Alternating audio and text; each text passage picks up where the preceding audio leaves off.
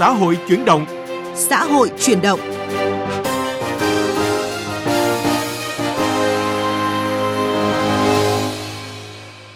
Xin chào và cảm ơn quý vị đang nghe chương trình Xã hội chuyển động chuyên đề Giáo dục góc nhìn đa chiều. Giáo dục góc nhìn đa chiều. Giáo dục góc nhìn đa chiều. Thưa quý vị và các bạn, một trong những nhóm vấn đề nóng được Bộ trưởng Bộ Giáo dục và Đào tạo Nguyễn Kim Sơn báo cáo và trả lời chất vấn tại kỳ họp thứ 2 Quốc hội khóa 15 là công tác dạy học trực tuyến đảm bảo hiệu quả, công bằng trong việc tiếp nhận điều kiện giáo dục, học tập giữa học sinh vùng miền. Trước đó, tại phiên thảo luận của Quốc hội, các đại biểu cho rằng dịch COVID-19 bùng phát gần 2 năm nay nhưng ngành giáo dục dường như chưa có động thái thể hiện tầm nhìn dài hạn để ứng phó với những thách thức từ dạy học trực tuyến.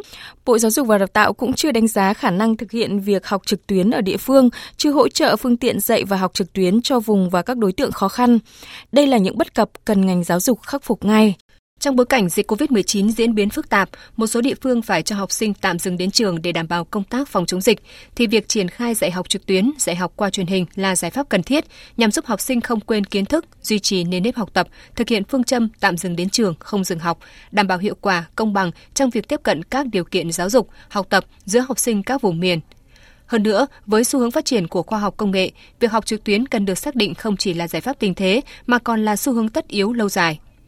Tuy nhiên, điều kiện triển khai giáo dục trực tuyến của nước ta còn chưa đầy đủ, chưa có tính hệ thống. Con vào được lớp chưa con? Vào được phòng Zoom của cô chưa? Con vào từ nãy đến giờ rồi mà nó cứ bảo nó sai đi. Sai đi á? Thế con vào bằng... Thời gian đầu, do việc triển khai hình thức dạy học trực tuyến diễn ra trên diện rộng, cán bộ quản lý, giáo viên chưa được tập huấn, học sinh chưa được chuẩn bị tâm thế, điều kiện hạ tầng kỹ thuật còn tự phát chưa đồng bộ, đã ảnh hưởng không nhỏ đến hiệu quả của việc dạy và học. Học trực tuyến thì chỉ kết quả đạt không khoảng 50%, có một số là không đi học được vì gia đình còn khó khăn, không có máy móc. Cái thứ hai là có đứa nó không có tập trung, bởi vì thầy cô không có rầy la gì nữa. Tụi em khó tiếp thu được thông tin, thứ hai là khó mà trao đổi với lại các thầy cô và bị những cái gián đoạn về internet, về thiết bị học tập. Có một số những cái bất cập nhất định, thiếu cái sự tương tác giữa giáo viên học sinh cũng như là cái sự truyền đạt nó không có được trực tiếp nhất có thể. Cô giáo Hoàng Thu Hà, chủ nhiệm lớp 3 tại một trường tiểu học ở thành phố Thủ Đức, thành phố Hồ Chí Minh cho hay, ngoài thời gian dạy học trực tuyến, các giáo viên sau mỗi buổi học lại phải lập danh sách báo cáo tình hình của từng học sinh, liên lạc với phụ huynh nếu học sinh không thể vào lớp học để có phương án khắc phục. Đồng thời trong quá trình học cũng gặp phải những sự cố như giáo viên giảng mà học sinh không nghe được, phần mềm học trực tuyến thao tác khó khăn do mạng không ổn định. Do đó giáo viên sẽ mất thêm nhiều thời gian hơn để giảng lại bài. Thời gian mỗi tiết thay vì chỉ từ 20 đến 25 phút, có khi kéo dài 35 phút hoặc hơn. Cô Hoàng Thu Hà cho biết. Rất là vất vả luôn, soạn cắt ghép hình ảnh để mình ra một cái giáo án đẹp mình dạy. Ngoài cái việc dạy ra là cái người giáo viên là phải vững về công nghệ thông tin, chứ mà chậm chạp không thành thạo là cũng đâu có dạy được. Báo cáo của Bộ Giáo dục và Đào tạo cũng nêu rõ, do sử dụng phần mềm dạy học miễn phí nên chất lượng chưa đảm bảo. Đường truyền Internet nhiều nơi nhiều lúc không ổn định, đặc biệt ở vùng sâu vùng xa đã ảnh hưởng không nhỏ đến chất lượng dạy và học. Việc học trực tuyến đối với học sinh tiểu học, nhất là đối với lớp 1, lớp 2 gặp khó khăn hơn do các em còn nhỏ, chưa có điều kiện để làm quen với phương thức học tập này. Số lượng máy tính đã huy động được mới chỉ đáp ứng được khoảng 46% tổng nhu cầu cần hỗ trợ của học sinh có hoàn cảnh khó khăn. Một hạn chế nữa là chất lượng học tập ở các khu vực khó khăn, vùng sâu, vùng xa còn thấp. Tình trạng học sinh học không chuyên cần, học sinh bỏ học và học sinh đang có nguy cơ bỏ học, tái mù chữ vẫn còn ở một số địa phương. Điều này được chính học sinh, phụ huynh và giáo viên nêu ra. Nghỉ lâu kiểu này thì hàng ngày em giúp gia đình làm việc với lại đi giúp các cô, các bác vun ngô. Máy tính thì không có, ở điện thoại, các thiết bị thông minh thì vẫn còn chưa đầy đủ. Cũng thấy đài báo là nói nhiều là học qua mạng đấy, nhưng mà người lớn thì mình lại không biết ở cái chương trình nào, cho nên là không biết mở cho bọn trẻ xem. Việc mà học ở trên mạng ấy thì đối với lại những học sinh vùng sâu vùng xa thì nó sẽ khó, không có điện thoại thông minh này, không có tivi này, thế và cái việc mà bố mẹ giám sát con những cái việc học thì cũng khó. Học sinh của mình lại mỗi em lại một nơi, nhất là ở vùng sâu vùng xa nữa.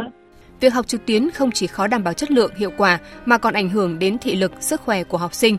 Trẻ em không được tiếp cận các địa điểm vui chơi giải trí, ngược lại phải tiếp xúc với máy tính, điện thoại trong thời gian dài sẽ xuất hiện những sang chấn tâm lý. Thậm chí các em còn nghiện game, như chia sẻ của anh Lê Việt Phong ở Khâm Thiên, Hà Nội. Cái việc chơi game mà khi các cháu đang học online thì khó có thể tránh khỏi được. Khi tiếp xúc máy tính như thế thì thời gian chơi game cao hơn rất nhiều so với cái ngày giờ bình thường. Thật khó có thể quản lý được các con trong giờ của mình, không phải đi làm đấy. Bây giờ cái tuổi này thì đang ham chơi nên chưa thể biết được cái tác hại của nó. Thưa quý vị và các bạn, Bộ Giáo dục và Đào tạo đã ban hành thông tư số 09 quy định về quản lý và tổ chức dạy học trực tuyến trong cơ sở giáo dục phổ thông và cơ sở giáo dục thường xuyên, tạo hành lang pháp lý với mục đích hỗ trợ hoặc thay thế dạy học trực tiếp tại cơ sở giáo dục phổ thông và các cơ sở giáo dục thường xuyên, giúp các cơ sở giáo dục nâng cao chất lượng dạy học và hoàn thành chương trình giáo dục. Mặc dù ngành giáo dục đã có yêu cầu các nhà trường thu gọn chương trình, thiết kế lại bài giảng cho phù hợp với việc học online, giảm bớt số tiết học. Tuy nhiên, theo phản ánh của nhiều phụ huynh, khối lượng bài tập và việc chuẩn bị bài lại tăng, khiến áp lực với học sinh vẫn cao. Chúng tôi trao đổi với Phó Giáo sư Tiến sĩ Đinh Thị Kim Thoa, chủ nhiệm khoa Khoa học Giáo dục, Đại học Giáo dục Đại học Quốc gia Hà Nội về hướng cải thiện tình trạng này. Thưa bà, ngành giáo dục đã có những chỉ đạo hướng dẫn về việc giảm tải các chương trình học cho phù hợp với việc học online. Vậy theo bà thì các nhà trường cần phải áp dụng như thế nào cho phù hợp? Bộ Giáo dục đã có những cái chỉ đạo về việc giảm tải, kể cả đối với chương trình hiện hành và sang năm nay là chương trình đổi mới để cho nó phù hợp với online. Cá nhân tôi thì cũng đã hỗ trợ trong việc làm thế nào để thiết kế dựa trên các yêu cầu cần đạt của chương trình để thiết kế một cái chương trình phù hợp với online. Chẳng hạn như rất là nhiều những phần kiến thức liên quan đến thực hành, liên quan đến luyện tập, liên quan đến thực nghiệm là đã giảm. Chỉ có giữ lại những phần có thể tổ chức được online. Trong cái hướng dẫn công văn của Bộ mới nhất, Bộ luôn luôn chỉ đạo là thiết kế các nhiệm vụ, các hoạt động, các bài tập đạt yêu cầu tối thiểu. Để có thể giải quyết tình trạng thời gian học online giảm nhưng mà khối lượng kiến thức, bài học cho học sinh không giảm, theo bà thì cần có những giải pháp gì? Cái hướng dẫn thì tôi nghĩ rằng cũng rất là rõ ràng rồi. Đấy, nhưng còn cái phần còn lại là các nhà trường và giáo viên thì cũng cần phải mạnh dạn hơn nữa để giao cho các con những cái nhiệm vụ các con có thể thực hiện được mà không quá lấy đi nhiều thời gian. Các nhà trường và giáo viên có những cái sự sàng lọc thật tốt về hệ thống bài tập, làm thế nào để có thể có được những bài tập vừa sức, thú vị và nó đủ để cho học sinh có thể nắm được những cái phần kiến thức cơ bản. Tôi nghĩ là các nhà trường cũng nên trao đổi với phụ huynh để không đặt những cái áp lực đó quá lên trẻ, thành ra là đặt lên cả chính mình nữa. Xin cảm ơn Phó Giáo sư Tiến sĩ Đinh Thị Kim Thoa. Thưa quý vị và các bạn, để đảm bảo chất lượng dạy học trực tuyến, Bộ Giáo dục và Đào tạo đã đề nghị Chính phủ, Quốc hội ban hành các cơ chế chính sách để khắc phục khó khăn về hạ tầng, trang thiết bị kỹ thuật dạy học trực tuyến, tạo điều kiện để học sinh cấp tiểu học, học sinh vùng nông thôn, miền núi và hải đảo được tiếp cận bình đẳng trong giáo dục. Theo Bộ trưởng Bộ Giáo dục và Đào tạo Nguyễn Kim Sơn, nếu dịch bệnh còn kéo dài, học sinh vẫn phải học trực tuyến. Để tăng cường chất lượng thì cần những giải pháp tổng thể. Việc đầu tiên là cần phải củng cố hạ tầng về công nghệ thông tin, trang thiết bị. Thứ hai là các bài giảng về truyền hình cũng sẽ cần phải được tiếp tục. Đối với việc thanh tra, kiểm tra, giám sát thì phải rà soát làm sao để thực hiện thật đúng các thông tư và quy định hướng dẫn của Bộ trong việc đảm bảo thời gian, nội dung, chương trình giảng dạy.